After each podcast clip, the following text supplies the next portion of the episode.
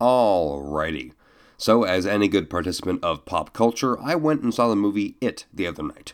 You know, the movie based on Stephen King's classic book. The book that you probably bought but never actually read. Kind of like Game of Thrones. Yes, the classic horror novel, considered by many to be author Stephen King's opus, has been remade once again with 2017's cinematic prowess. Now, as someone who has never seen the original nor has read the book, I did go into the film with high expectations. After all, it received great reviews, and again, it was based on one of pop culture's most prolific novels in recent memory. It's kind of like an event that you just want to experience just to say that you went and saw it. Now, going into the movie, I did know very little of the story. I knew the clown Pennywise, this time portrayed by Bill Skarsgård, was a demonic amalgamation of your deepest fears, appearing differently to everyone who sees him. I knew it revolved around a handful of kids, all a part of the Losers Club, a group of misfits who stumble across the demonic clown's history and plan all at the same time. And I knew that the movie was going to be broken down into two parts. Now, I've never been a fan of scary movies, more so I've been indifferent.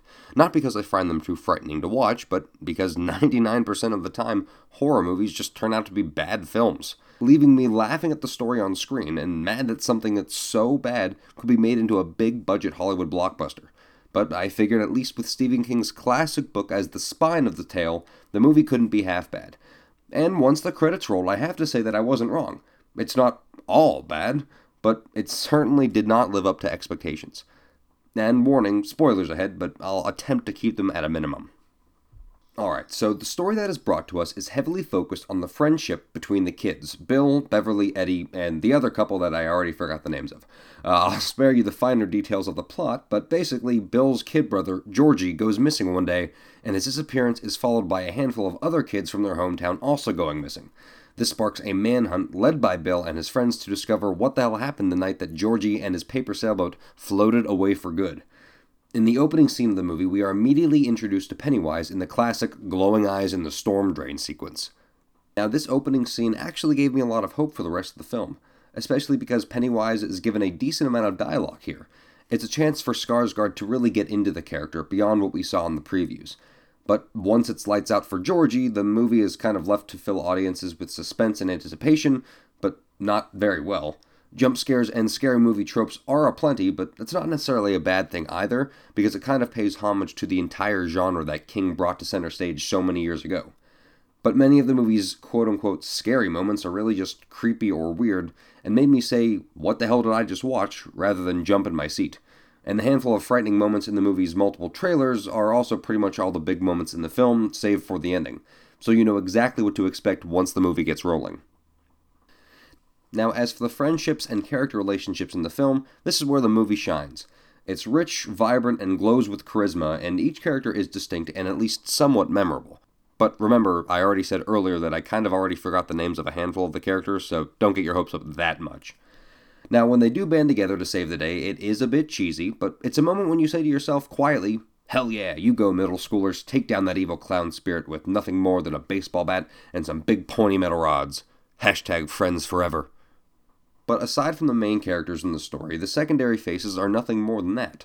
Beverly's dad is a creep that, aside from being happy to see him get his pedophile butt kicked, uh, does little to move the story forward. The same is for Eddie's mom, the other parents, and the gang of middle school baddies that torment the Losers Club. For God's sake, that kid, I think Bowers is his name, the main bully with a mullet, is a complete psychopath that yells almost every line without any explanation why. We eventually see him both confronted by and confronting his own father, but aside from that is a one-dimensional nutbag who I was happy to see fall to his death. Not because he was going to kill the kids, but because the character was so poorly acted and so poorly written. Now, again, I have not read the original book, uh, nor did I see the original film, so I can't really speak for who the character is supposed to be, but nonetheless, I was left very disappointed with the secondary antagonist's performance. Now, a side note on the acting, all of the kids do a pretty damn good job for the kind of movie that it is, and Skarsgård provides a creepy as hell rendition of the clown, although his character's development is cut down significantly with a lack of verbal exposition that would have brought more depth into the film itself. But to me, the biggest downfall of the film was definitely the writing. It wasn't as scary as they said, and it wasn't some revelation for horror films, and it did not redefine the thriller genre either. It was, for the most part, a generic scary movie with name brand characters and piss poor one liners that did more to dampen the mood than lighten it. I can't tell you how many jokes about, quote, wieners there are, not to count the amount of times that these kids drop the F bomb. Now, don't get me wrong, I love to swear, and at times I do realize that my sense of humor can be a bit childish. But when you're in the middle of fighting some demonic clown who can take the form of your deepest, darkest fears, why the hell do I want to hear some 12 year old making jokes about sleeping with his other 12 year old friend's mom? Yeah, I know that kids that age tend to have more juvenile senses of humor, so it fits the aesthetic. But it wasn't entertaining, it was overkill. And nothing more than that.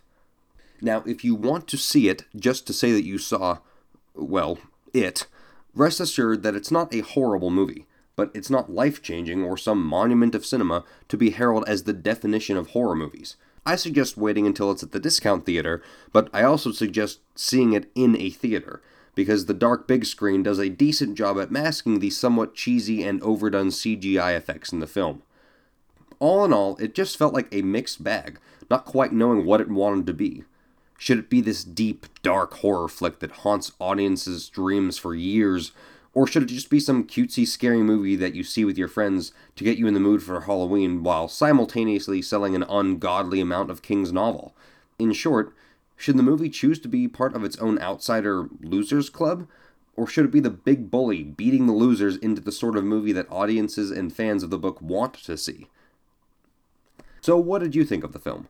Did you read the book and were disappointed by the second big screen adaptation, or did you love it? Did the movie make you go out and buy the book the very next day? Or did it make you slightly upset that you spent 10 bucks on it rather than going to see Dunkirk instead, which I highly recommend? So let me know what you thought, and if you have any ideas for future articles or podcasts or anything you just want to hear me say.